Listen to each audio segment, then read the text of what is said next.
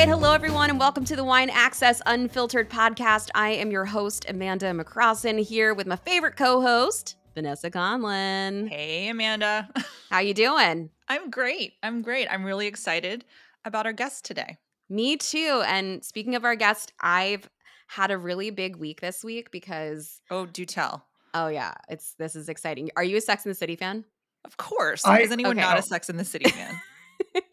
you can chime in. Okay, so two exciting things happened on the Sex and City front. Number one, Mr. Trey MacDougal, Kyle MacLachlan followed me on TikTok. Stop dead. it. Dead. Ah. Screenshot, send it to everyone I know. Number two, one of my other favorite love interests in Sex and City, a short-lived love interest on Sex and City, Bryan Callen, aka Howie Halberstein. He's also with us today to drink some wine. What's up, Bryan? Yeah, it's good to be here. Yeah, the guy who gave Carrie a sex sprain because I'm a. The Jackrabbit. Yeah. I mean, did you did you think you were gonna come on a show with two girls drinking wine and not talk about Sex and City for a hot second? That, that the, the sobering the sobering reality when you're an actor is you realize you're just not a leading man. You're basically a character guy. it's like you're just not quite symmetrical enough. You just don't have the, the, all the goods to be a leading man. You're just that quirky guy. that she that she dates once, so it's it's it's fine. I had an agent one time who called me and said they're looking for a coward and an alcoholic for this role, and I got it, and I got it. Wait, was it one character who was a coward and an alcoholic or two separate Both. characters? Yeah, both, both, both. It was on Okay. it was on Seven and I played this sort of like dad who had been an alcoholic, was trying to reconnect with his son, but he was a criminal, and it was, it, it, you know, listen, this is my life. This is your life. You've had a pretty good life, though. And for those who don't know Bryan, Bryan, uh, he's you're a stand-up comedian, you're an actor, writer, podcaster, uh, also a wine lover, as I learned from listening to many of your podcasts and you being guests on other podcasts. But some of you may remember him, obviously, from Sex and City, from that, like I said, short-lived episode. Uh, you were also on Mad TV, one of my favorite shows, uh, sketch comedy shows growing up. Uh, Frasier, The Goldbergs, The Hangover series. I mean, you've got a ton of stuff going on. And the reason that we're going to be talking about one of my favorite subjects today, which is wine and food pairing, and specifically steak and wine, is because I saw an episode of a new YouTube series that you just put out called Best of, where you went to, in one episode, you went to a steakhouse in New Jersey. Yeah, yeah, it's great. Where they basically fly, um, they fly. I mean, they they, they fry all their uh, or cook all their steak over an open flame, which had to be grandfathered in and stuff. So it's pretty cool. And uh, and and there's nothing like great wine with a really good piece of meat Yes. or cheese. It, it's it's it can I can sit in a wine shop all day and talk to them about the different wines. And I think there's nothing I'd like more than just to live in Bordeaux and just be mildly drunk all the time because I have to taste all the wine. So, just nothing like so here's the solution, Bryan, because this is literally what Vanessa and I do for a Yeah. living. We host a podcast about wine. We talk about wine. We drink wine, and we travel to all these great regions, like pretty much on the regular. So I don't know, maybe a new podcast in your future.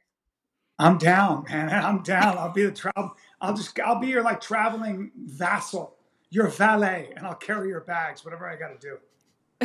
we've been we've been like fake pitching but also kind of real pitching this we've had a few other comedians on the podcast and we're like what if we just did a seat like a whole series of like taking comedians on the road with us we go to wine regions we get to like geek out on cool places and cool wines and then they add the comedy element to it i feel like this is the thing like make this mm. happen I, I love that idea. I love that idea. Getting paid to drink wine and travel. I well, the other thing you can do is if you're me, you just have very wealthy friends, and then they spend a fortune in Bordeaux, and then when you go to Bordeaux with them, what happens is you get a private tour of like Chateau Gros where you, you basically get into the cellar and I drink a wine from 1956 and 1985 and 1999 and then I don't know whatever it is that what we want. And then he he makes you he the guy made us lobster he cooked us lobster over cabernet vines in the chateau stove the open the open wood burning stove. Yeah. that's 300 years old. Yeah and those say, are the moments where you're drinking wine you're like there's nowhere else i'd rather be.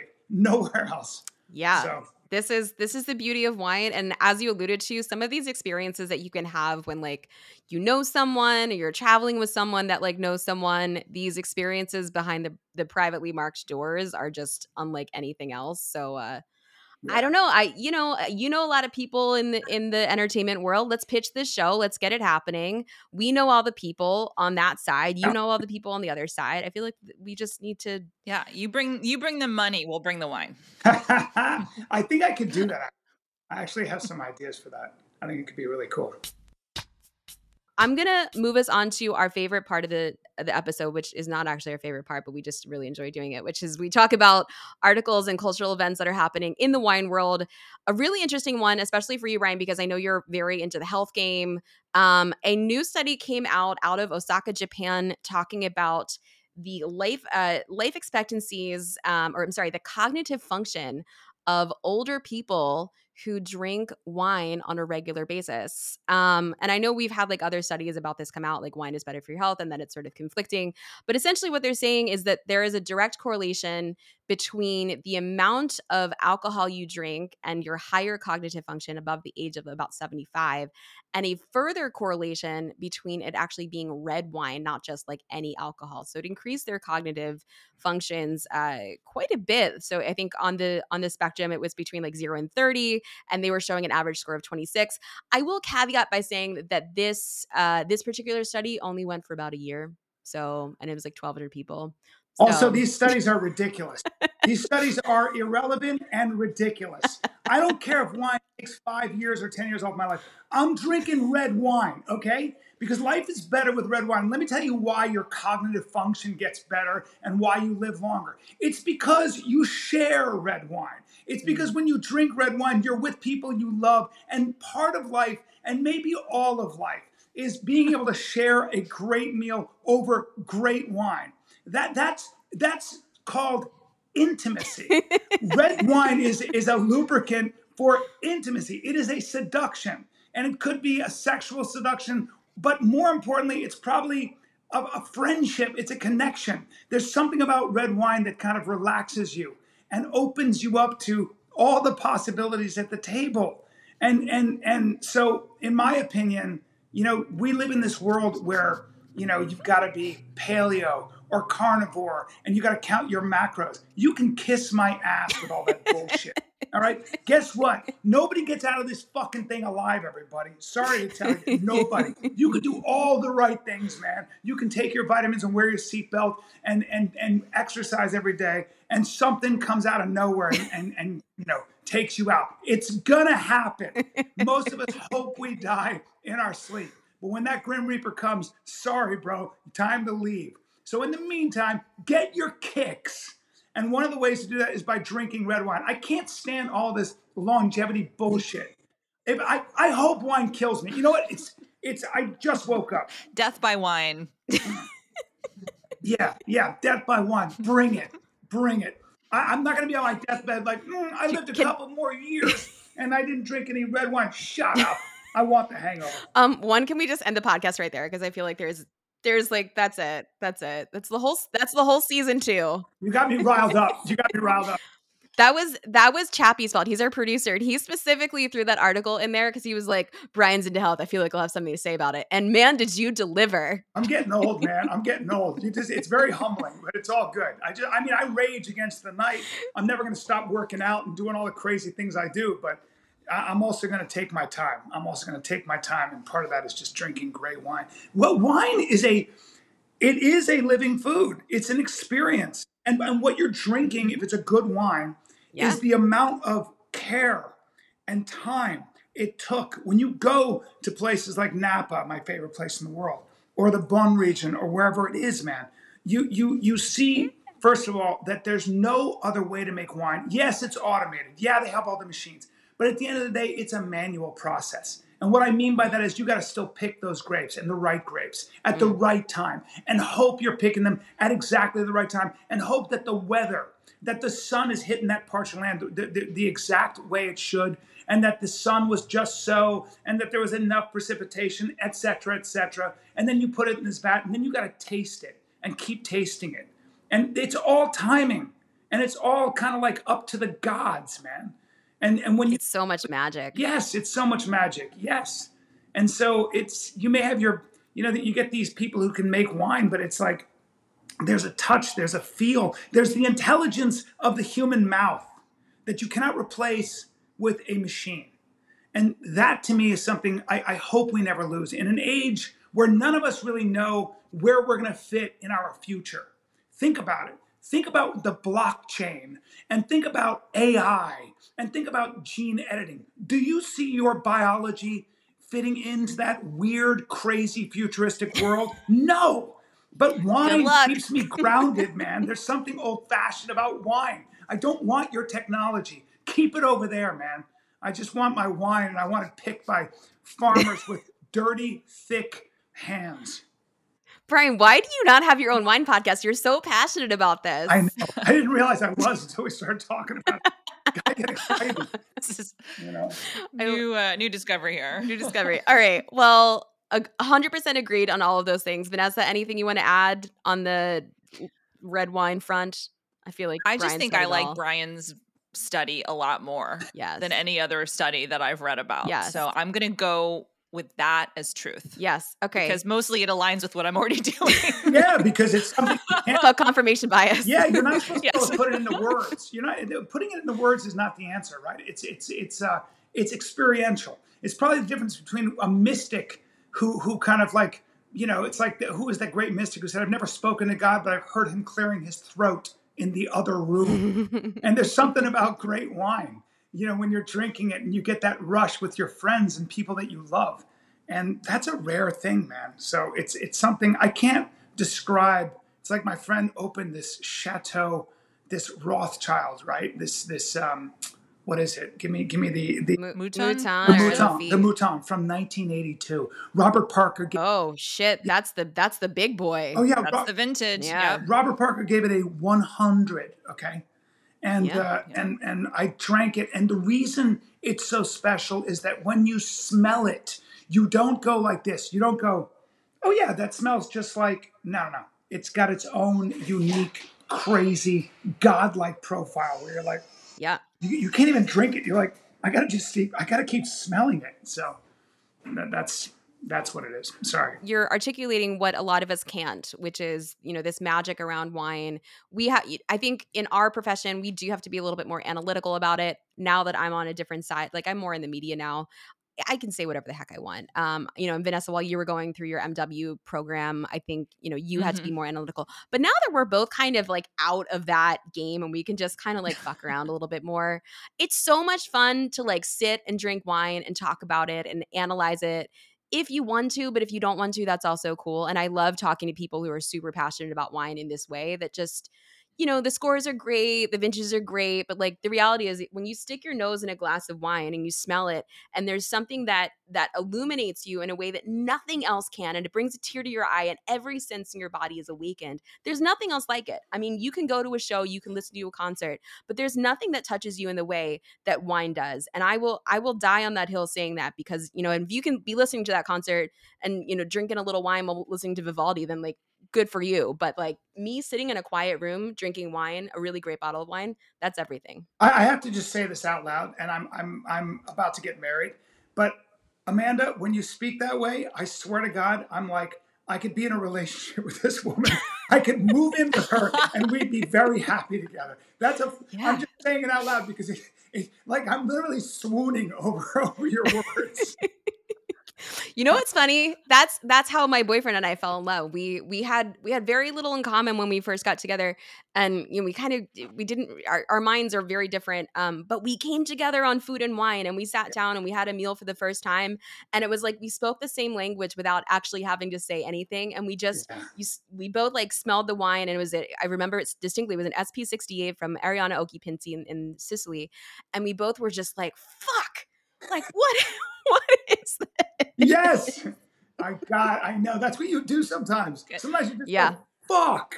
Like what? Yeah. That's what I've done. I, I'm I'm not sure. I mean, I'm not sure if I should like leave you two alone or if I should like definitely stay here to chaperone. I'm like 50-50 right now. I can just. See I don't my- want you to chaperone, but I do know that you have it in you to contribute to this conversation because you and I have had very meaningful nights, like drinking amazing. I remember drinking that that Pierre Peters Chatillon with you at Torque yeah. months ago, and like same that. thing. We were just both like, how can champagne be like this? You know, you drink like shitty prosecco, or I shouldn't say that. You know, prosecco that just doesn't light up your life.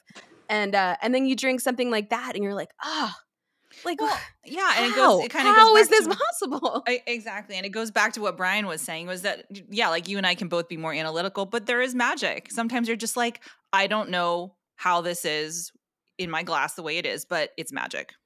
Yeah, Yeah, because sometimes you know it's like the difference between a cook and a chef, right? So so yes right there are just some experiences, and there's there's wine, and then there's wine, and one is wine, and it's table wine, it's all good, and then, the, then there are wines that I hate to say this, but they kind of transcend. They kind of like there. There's a metaphysical element where you just go, God, I'm so happy to be alive. You know, like I'm I'm not just a brain in a vat. I'm a physical creature. You know, full of my scars and full of my physical pains. But thank God, you know. Yeah.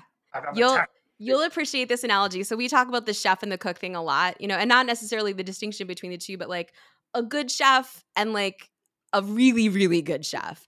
And the distinction is, you'll appreciate this. The distinction is, did it tickle your taint? Did did what you eat tickle your taint? yes. Obviously, I don't have a taint, Yes.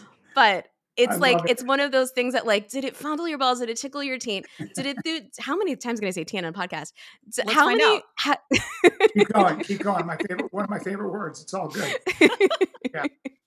But like did it did it did it make you just kind of like whoa like that really it was it surprising? Was it delightful? Was it all of those things that have a sticky memory? Because i've had lots of great food in my life and i've you know i've been very fortunate i'm sure you all have too to go to amazing restaurants you know the best of the best michelin starred but when you look back through the menu and vanessa you and i had a meal at, at quince right what was that like a Mm, year ago Oh, that was incredible. so good so good and there i left that dinner and i you know i i was thinking about other things and i was like god i was like there were like five dishes where i just went like that tickled my taint like they were just they were so like i would go back just for that dish and i think wine is the same yeah, way it is the same way. What you're talking about here, and I'm, did I interrupt you? I'm sorry, because I loved what you No. were saying because it, it just got me thinking about. I think what we're talking about here. I think the reason you get you study wine and get become a som, som or whatever it might be, and I think what makes life worth living is not the comparisons, but the meaningful difference between things.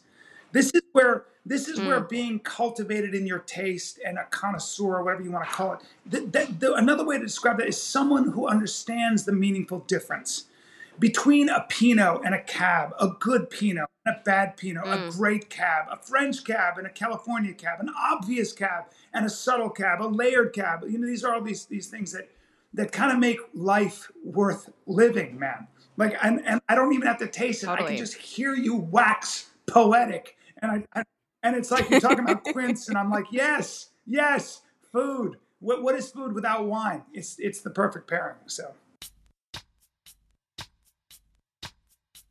We're- talking about food and wine pairings and you know i worked as as a som at a steak a very prominent steakhouse here in napa valley for years um, and so i've got a little experience in the steak and wine department. Vanessa you do a lot of cooking at home. You obviously know shit ton about food and wine.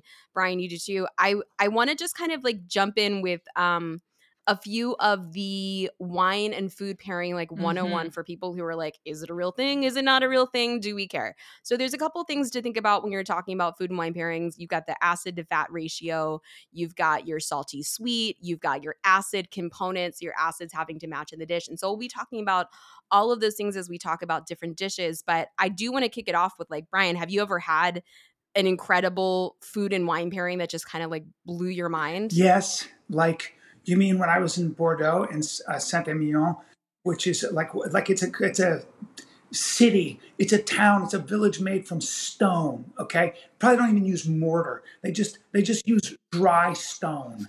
And uh, well, well, you know, there was the um, there was the squab that I had with this. I don't know what the wine was. Does it matter? It was from 1985. It, it was my house payment. That's how much it cost. To, you know, again, it's good to have rich friends. And and but then when the when the when the cheese waiter came out with all the cheeses that seem to uh, you know they're made in the caves just yonder, just yonder. Because God forbid they get cheese from Burgundy. Are you kidding me? It's there's so I love I love tribalism when it comes to wine, and I love tribalism when it comes to the Europeans, especially the French and the Italians, who wouldn't dream if they're from Bordeaux, wouldn't dream of eating even cheese from Burgundy. But my God, my God, we had this Bordeaux and this cheese, and it's really true that there's something about eating that cheese uh, when it's paired with a wine that's been proven to kind of be this seamless partner, it's basically sex in your mouth. But I'm sorry. It talk about tickling your taint. It was it's better than sex. It's better than everything. You know, so that was my latest experience. And then I ate a pigeon's head and they covered they they covered yes. A pigeon's They- head. I didn't know anyone still did it. The d- Oh, it's the it's the dove, right? The the well, it's pigeon, but yeah, the yeah. dove. It's the it's the I think it's called it's I think it's a uh, wood dove. Okay. They call it a wood dove, and it's a wild dove, and they hold a napkin over like they block your Mhm. face, so you eat it, and you can see the beak, and you eat the head, and then obviously you don't eat the beak, but they don't want anybody to see you eat. It's a tradition, right? When they used to have those little. Yeah. I think Francois They didn't want. They didn't want. It was too. It was too. Um, I forget the word. It was too something for even God to see. Is why they covered your head. Right, and they would they would drown these little birds in brandy first, and then they they'd fatten them up, drown them in brandy. And Francois Mitterrand, that was the last meal he had before he he he you know. Mm. But uh, and it's illegal in France. Yeah, I mean, there's a reason why a lot of people don't do this anymore. But Yeah, yeah, there's a lot of because you're eating a pigeon's head or a wood dove, especially a wood dove. Yeah. Uh, here here's to peace, everybody. But it was fucking here's to be. fucking delicious. So if it makes me a bad guy, I'll do it again. Vanessa, uh, any food and wine pairings that blew your mind? I, I honestly can't think of one, but you know, I I know a favorite of mine, which I think is yours too, which is always like champagne and fried chicken. Always. Really? Every- oh, I've never oh my heard of- god, Bryan, I'm Mhm. like, I'm gonna DoorDash you some like KFC. Oh. right I love you for this. I, this is so. I'm. I'm just. This is Yeah. beautiful. Wait. So so so fried chicken, and what kind of champagne would you recommend? Any champagne. Any champagne will do because it plays. Really? Yeah, so it plays into Yeah. like I was saying. There's a few like 101 rules. It plays into this acid fat thing. So champagne on the acid spectrum for wines is that basically the highest you can get. It's got the highest amount of acidity of any wine sparkling still out there. And then when you pair it with fat, like if you think about putting anything fat on your mouth, like if you okay, so the reason that we love like soda with KFC is because there's like there's carbonation, right? And you've got a little sugar too, so it balances the saltiness. But that carbonation helps to like balance that fat out. So when you're eating all that fattiness and it kind of like kind of stays like laden on your palate and gives you a little palate fatigue. Uh, and it kind of like dulls everything down. The acidity just like brightens it back up, so you can just keep eating and eating and eating, and it makes everything sort of electric. And so champagne and fried chicken, Like cleanses your palate, you know. It like sweeps away some of that that heaviness that Amanda's talking about, uh, the fattiness. anything fried with champagne, potato chips, French fries, fried chicken, anything fried with champagne is like a blow your Mhm. mind kind of thing. Hey guys, why don't you have an OnlyFans and just talk about food? Eh? Okay, because you'll make all the money in the world. Just be talking about fried chicken and champagne. Oh my God. Okay, keep going. That sounds unbelievable. Unbelievable. I mean, I'm, Yeah. yeah, it's but but but seriously, like it's it's uh I can't wait to try this. I can't wait oh, to do it's this. it will it's like a it's a game changer. And I whenever people are like, "Oh, I'm like mediocre about champagne or mediocre about any wine," I will give them like one of the textbook old school wine pairings to pair it with and I'm like, "Just try it with this." And I'm willing to bet your mind will change because food can change wine and wine can change food. And it can it can make you have these really like ethereal experiences in your mouth that you've ne- like that's the reason I fell in love with wine in the first place. Like I really liked wine. I didn't grow up in a wine drinking household. My parents didn't drink wine. But when I when I was working in New York and I I was working with this sommelier at this private club, he uh he turned me on to scallops and champagne and he actually decanted the champagne because he said the acid level is just a little too high for this champagne. So you actually want to bring it down just a little bit because CO2 is a, a weak acid. So bring down the acidity level by decanting it. So you remove some of the layers of that bubble and you get into more of the textural component. So when he did that and we paired it with with the scallops, I was like, I love scallops. I love champagne. And together it made this holy matrimony in my mouth that I never thought was possible. This is so wonderfully dramatic. Yeah, but, but I had a I had a som say, I said, What's this wine like? And he goes, It's kind of like having a farmer grab the back of your head and shove your face into a bale of wet hay. I was like, Oh, okay, sounds terrible, but I'll get that.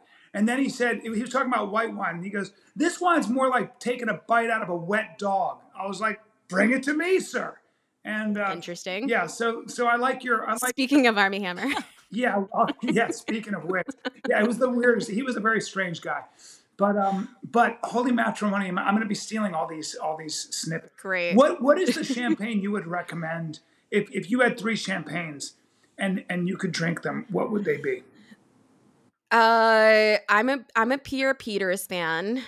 Um, anything from Pierre Peters, which is a grower producer in Champagne, meaning they grow all their grapes and they make their champagne as well. Uh, number two would be Krug, like all day long. Krug is one of my all time favorites. Um, third, I would go.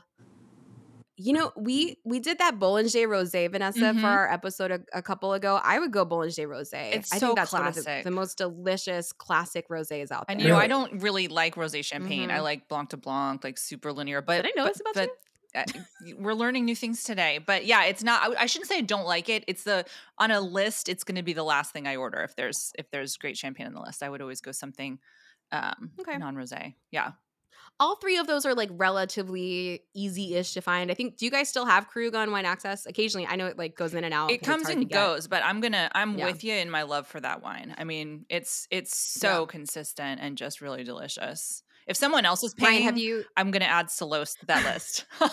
Oh, 100 percent. Yeah, Hello? there's like there's like the wines that like I'll spring for, and then there's the wines that like someone else will spring for, and that's like Solos, Salon. Like there's a whole bunch of that Yeah. category. High level, yeah. Yeah. Fried chicken and champagne. Can you give me some more pairings, please? That's why we're- yes. Well, we're we need to talk about wine and steak, like red wine and steak, right? Because I know that's one of your favorites. And- And, And Amanda, I actually have a question for you about that because so Bryan, you know, Amanda, if you didn't know, ran this wine program for this restaurant in here in Napa Valley. Uh, amazing wine list, deep list of Napa Cabernets, and also What was have, the you know, what was the restaurant? What was the It's called- restaurant? it was called it's called Press. I know Press. press. I know press.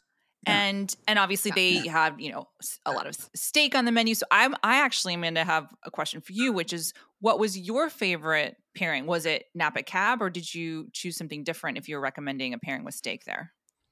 Well, it always it depended on the steak, right? And so we we were exclusively Flannery beef, which we've talked about on the show before. Bryan, are you familiar with Flannery beef at all? I, I'm This has become kind of a thing in California. so now. my my buddy Mark Schatz Schatzberg.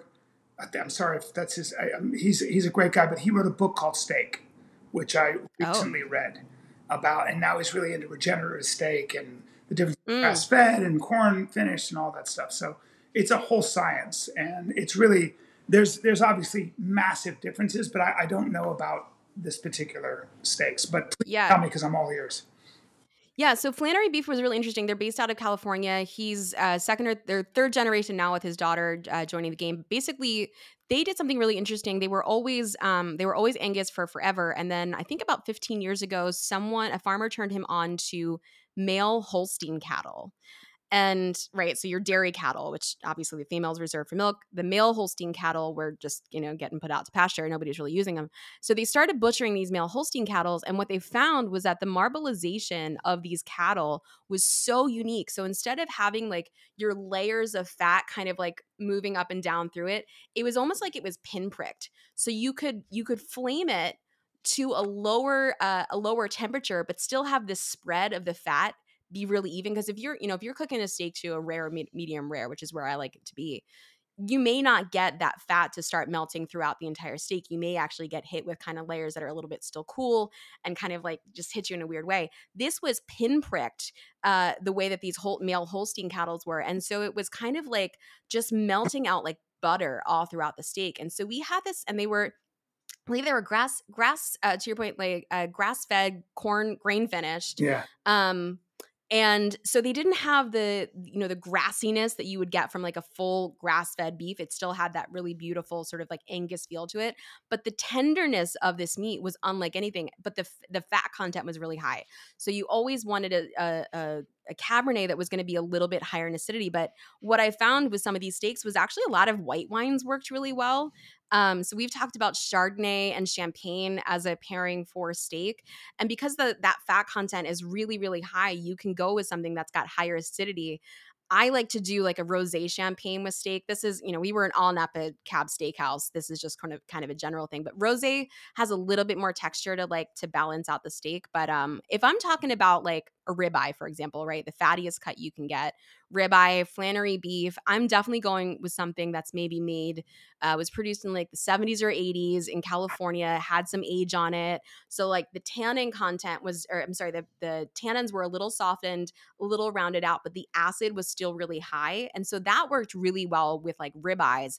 If I had something like a filet, I could go brand new Napa cab because the filet is such a low marbleization ratio. You can go with the higher tannin content to balance out with that protein uh, without worrying about it needing to have too much acidity. So you could kind of play around with different cuts to work with different types of cabs. Uh, Vanessa, you and I have a 2018 Keenan from Spring Mountain.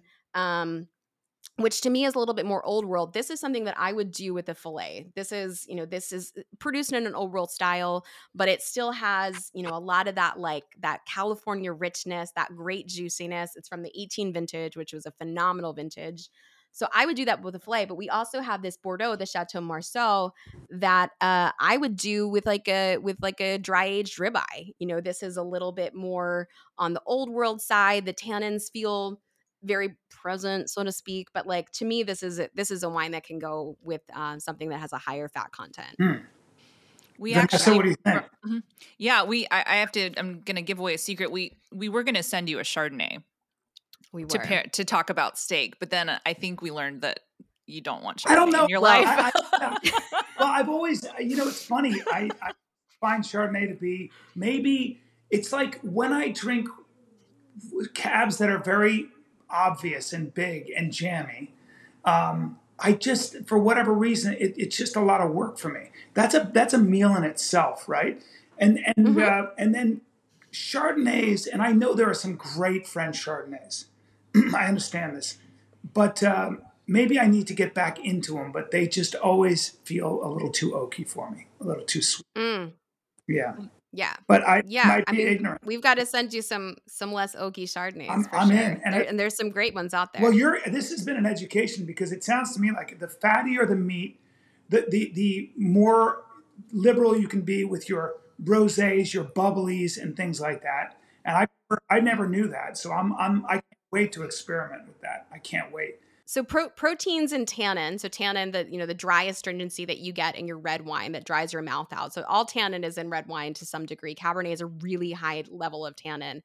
Tannin and protein bind together, and they almost like cancel each other out. So it, it has to do with your salivatory glands and, and like the saliva that you're producing as you're chewing. So the tannin will if you're just drinking red wine by itself right that tannin is only going to bind to your salivatory uh, production and it's going to give you all that drying sensation. When you add protein from like an animal into the mix that tannin is actually going to bind with the protein instead of just exclusively the, sal- the saliva. So it'll make the wine seem rounder and softer and it actually helps to enzymatically break down the protein that's in there as well. So this is why like red wine and steak are such a great pairing because they actually like really benefit each other while you're taking it all down in your mouth. Dude, Amanda McCro- Your your face right now is so I mean, we got a scientist up in this bitch, everybody. This is that is I love that. just to I'm I, overeducated some. well, what's sad about me is I'm going to be parroting this. I'm going to be parroting, and uh, and and and I'm going to sound so smart, and I can't wait. Yeah. I'm not going to give you any credit. I'm just going to be like, ah, it's just my, Don't. I don't want any of it. just my research. Proteins and tannins. I love that. Yeah. proteins and tannins. Yeah. Proteins and tannins, acids and fats. Uh, what else am I missing? Uh, salt, salty, sweet. Oh, acidity is a big one. So you talked about cheese, and what I love about Bordeaux is, you know, Bordeaux kind of like takes a lot of these rules. They're like, fuck it, we're gonna do whatever we want. And so cheese actually doesn't normally work with red wine because the tannin content's too high and the acid content's too low. So cheese, whether a lot of people realize this or not, cheese is incredibly high in acidity, but it's that lactic acid, so you don't feel Oh. it the way that you would feel it like a green apple. So it's really kind of mass. So you in in food and wine pairing 101, the rule is you want your acid from your wine to be as high or Higher. than the food you're pairing with, which is what makes champagne such a great food, great Oh, wine to pair with lots of different things. Huh. So with cheese, a lot of times what you want is actually like a really high acid white, like a Sauvignon Blanc, um, Pinot Grigio, things like that that have uh, you know really high acid content. When you start like moving across the spec, so that's fresh cheeses. When you get into like softer, semi-aged cheeses, you can kind of beef it up texturally with Chardonnay. And then when you get to hard cheeses, that's when you can start going into like lighter red wines. But what I love about Bordeaux is in Bordeaux, it's like it's Comte Central, right? It's that hard cheese anywhere from like 12 months age to like I've had it to like five years. And so once you start getting into that like kind of like crunchy, salty, you know, you get those like crystals in your mouth. Yeah. I love what they do at the end of the meal when you've got, you know, the rest of your wine in front of you. They give you that Comté. And I don't know what it is about Bordeaux and cheese, but it just like it defies the laws of food pairing and it's just magical. At the end of the meal, it feels so good and all you want is a, like more like you could be I was in Bordeaux for an entire week. The only dessert I ever had was Comté. I had comped in Bordeaux every single night and it worked. So like these food and wine pairings are like you know, there's rules, but like do you. That's exactly. I've been there. I, I would wake up. I was waking up in the middle of the night. My face. There was so much sodium in my face. I didn't recognize myself. I was just. I looked like dough. Somebody had poked holes in dough. It, now let me. The gun to your head, both of you, Vanessa and Amanda. This is gun to your head. If you had to choose, if you had, you have to choose. If there was one region in the world you could only drink from there for the rest of your life, what would it be? Can we choose two regions, one region for white and one region for red? I want to. I'm trying to play by your rules here, but I need to. The answer is no, Vanessa. We have to choose one region, and then we can get into that. Oh gosh, that makes it so much more difficult. Um, yeah, because if I ha- if I was if I was able to split it, I would, would have said probably Chablis for white wine and Northern Rhone for red. Ooh, But Ooh. if I have to choose, because there's not a, a whole lot of red wine uh, as north as Chablis, I'd probably then I'd, I would choose Northern Rhone because then I can still drink Viognier. very fair. Very fair. Okay, I feel like I'm going to surprise some Mm-hmm. people, but also I'm not going to surprise anyone. It's a wide region, and I don't know if this is allowed in your game, Ryan. I'm going California. I knew you were going to say that. Were you going to say Napa? I'm not going to say Napa. I'm going to get. I'm going to say California, and if you want me to get specific about it, Hey, I'll excuse give me. I'll give you. I'll give you I need. I'm going to need you to get specific. Yes, please. I'll go. I'll go Sonoma. Sonoma, and here's why. Because in California, and specifically Sonoma, you've got everything produced from really great sparkling wine to really great cabs, really awesome Pinot. It's a huge appellation, so you've got north to south, multiple different elevations, coastal, inland. You've got everything, and to me, Sonoma is like one of those great places where you can have crazy experiences with wine that you never dreamed possible. Really? So over Napa, over Napa, over Bordeaux. only because only because I like as Vanessa always likes to say, we like to drink promiscuously. Uh, I like variety. I value variety over a lot of things, and so for me, like I think it would be great to drink Bordeaux a lot, but I don't want it all the time. I certainly don't want it when it's 117 degrees outside, like it was this week. I Yeah. want like a crispy white. And like, yeah, I could have some Bordeaux Blanc, but like I can't have Pinot. I can't have Gamay. I can't get I can't get sparkling Mhm. wine in Bordeaux. Not good at least. Yeah. Um so yeah, that's why I go Sonoma.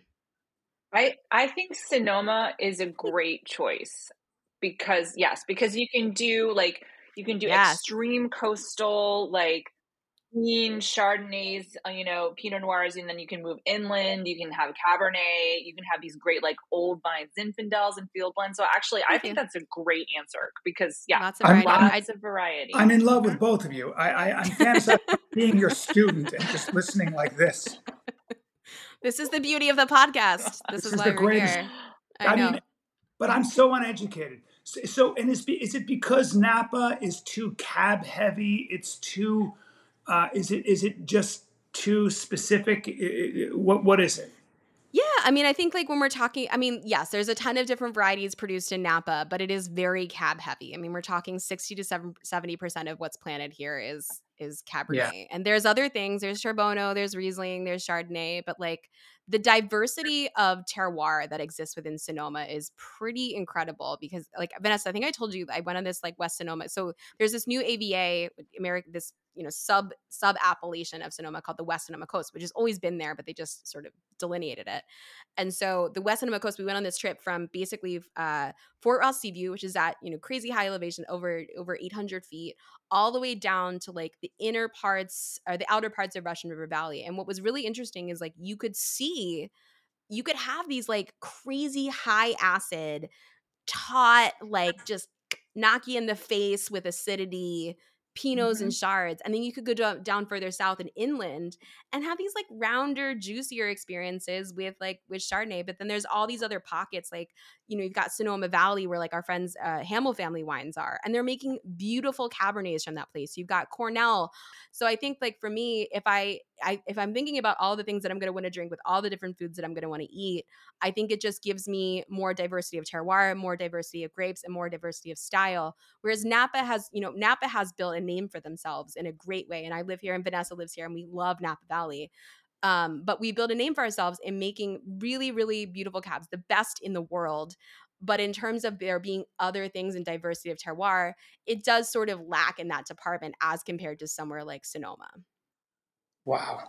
Wow. I'm I'm I'm edgy. I love this. Um, by the way, I'm getting married in Napa. You are? But it's only like it's just me and my fiance and then another couple, and that's it. Oh, so what, this is in the yeah. fall?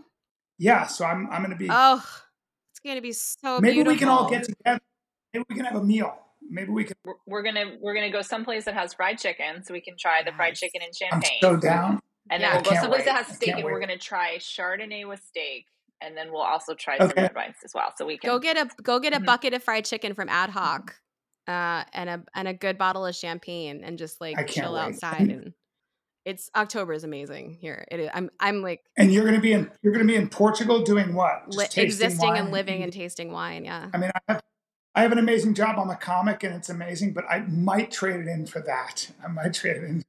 I've got to go to Portugal and taste wine. We Vanessa and I both have backgrounds in in theater, and um, that was always like my contention was like I I got tired of getting up at freaking five o'clock in the morning for an audition at Ripley Grier. Oh God! And someone was like, "Hey, we'll we'll Ripley Grier." I, I haven't that, I, every time I see in like a decade, and now it's like all these memories are flooding back. I know yeah. It's so painful. So I, you know, get up to like do these auditions like at the ass crack of dawn. And then, but then I started getting into wine and they're like, well, well you know, you can go to the Languedoc Roussillon and you can go to Bordeaux and you can, I was like, this is amazing. Like, why, why would I keep getting up at five o'clock in the morning when I can do this? And I loved doing what I did. But like, to me, and this is this is where wine you know sort of like takes art to the next level. To me it was like it, going back to that experience it was that like all encompassing feel it all over your body makes everything tingle up to your taint kind of experience. And then when you go to these places and you get to drink these wines and meet these people and eat this food like lights out game mm-hmm. over thank you very much i'm done doing whatever it is i was doing before. I'm no longer that girl from philly. I'm going to bordeaux bitches. Are you from philly? My fiance from from philly. Really Man, she's yes. she she's good for you. We're we're a good crowd. yep, I love. is she from Delco or is she where where's she from? She's from she's actually from Morristown, which is okay. Yeah, yeah. Jersey. Yeah, but she identifies. You know, she's a Phillies. You know, she's a she's a an Eagles freak. She just like yeah. she's all she's all the way. Yeah, I love go, performing. Go birds. I love I love performing there. Philly's great. Um, yeah, that's that's that's that's uh, you came to your senses. My my daughter at 14 wants to be an actress, and I'm like, don't do it. I got to clip those wings in a hurry. I got to get no. Her let her let her do it, and then just let her figure it out. It's not you know maybe it's yeah. for her, not for her. I I was really when I grew up, and my parents were very very supportive of everything that I did, including you know being because I I did the stage thing for my entire childhood into my mid 20s. I was always wow. very very grateful that my parents were supportive, and I know Vanessa, you have supportive parents as well.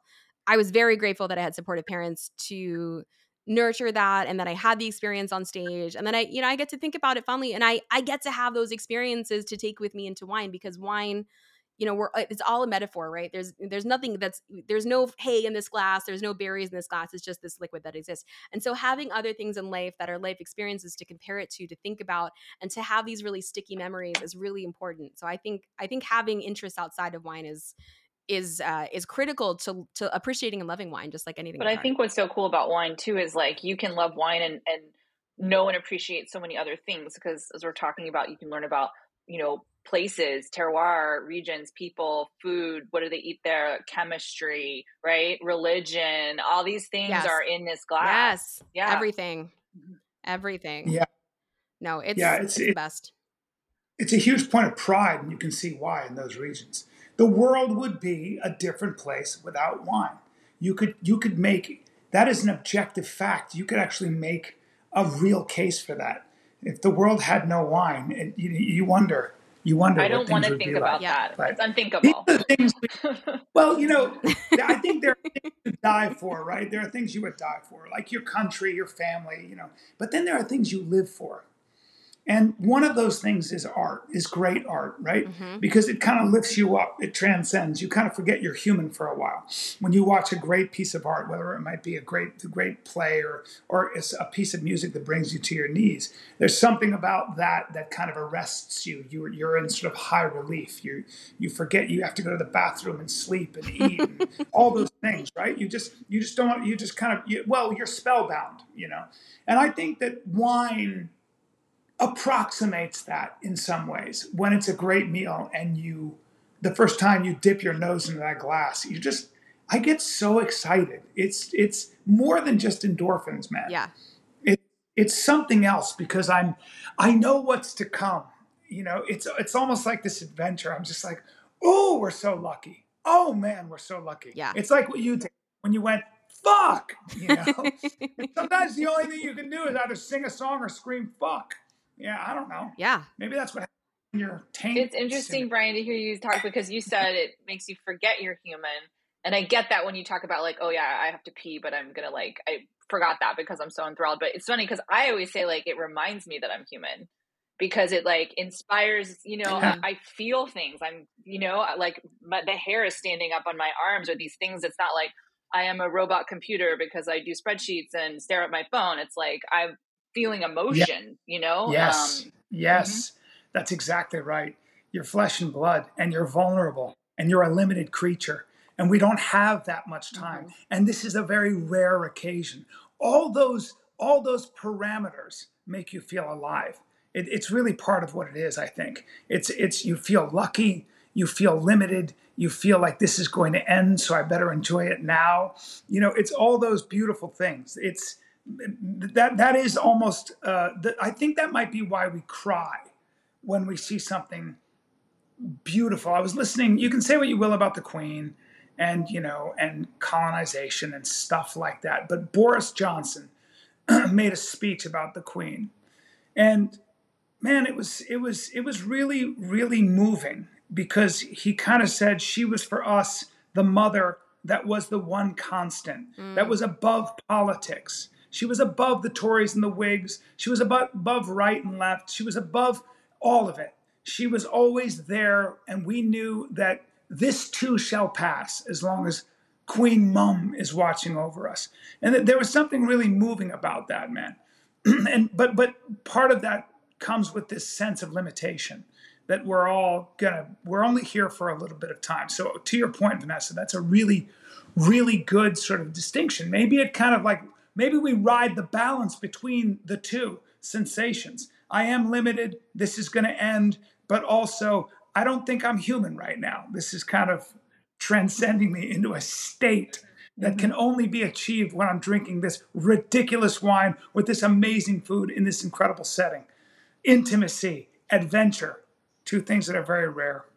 May we all be so lucky to enjoy uh, all sorts of intimacy and adventure. I I had a whole list of questions that I'm not going to reduce this podcast down to into asking because I feel like at this point we've just we we have over delivered. You have over delivered. This conversation is over delivered. I'm absolutely thrilled that you took the time to do this with us. I hope you'll come back and do it again. anytime, I don't think we've ever had so much fun fun talking about wine. Um, with you, Bryan, and you've been such a such a a great joy to do it with. Uh, one thing that I do want to mention, since Vanessa and I and I were drinking some great wine on this podcast, and what we did promise for season two is that we were going to invite all of you listening in to join with us. So we've launched a wine club. So the wine that you'll find in your wine club shipment is the Chateau Marsau Cote de Bordeaux. Um, it's delicious. It's wonderful. It's delicious with a, a with a ribeye, as I mentioned. Um, if you are a member of the Wine Access Unfiltered Wine Club, I hope you're enjoying the wines from this week's episode, um, and keep enjoying uh, for the next episodes as well. So, if you're not though, you can sign up. There's a there's a description below where you can do all that from. Um, Bryan, anything we should plug? I know you've got a special going out and you're on tour. Anything you where you want people to find you and enjoy all your wonderful things? Yeah, my my my special Man Tears just dropped. Basically, the theme is if men could cry, the world would be a very different place, and uh, and and also probably the other theme to that is that you're vulnerable no matter what you try to do. You know, uh, nobody gets out of this thing, but. Um, that that seems to be doing really well. So it's on YouTube. You can get it anywhere you have your YouTube. And uh, Best of is my YouTube show. We're about to have some crazy, amazing guests, and uh, I'm about to start my new podcast, which is the Bryan Callen Show. So I'm doing it all on my own. It should be fun. Awesome. Yeah, man. But thank you. This has been, Awesome. This has been awesome. I hope we can do it again. I, I, I'll come to Napa. I need an excuse. So let's go. yeah, we would love for you to come up here. We haven't done any of these in person yet, so I think it's you know that we're all traveling again and having a little bit more fun. Totally get up to Napa and, and we'll have some some good times and great wine and maybe some fried chicken and champagne. Who knows? I'm in. I'm in. all right. Well, thank you. Thank you all so much for listening. Uh, this is the Wine Access Unfiltered podcast produced by Chabby Cottrell. Uh, we are your hosts, Amanda McCrossan and Vanessa Conlin. And thank you for listening. See you next time.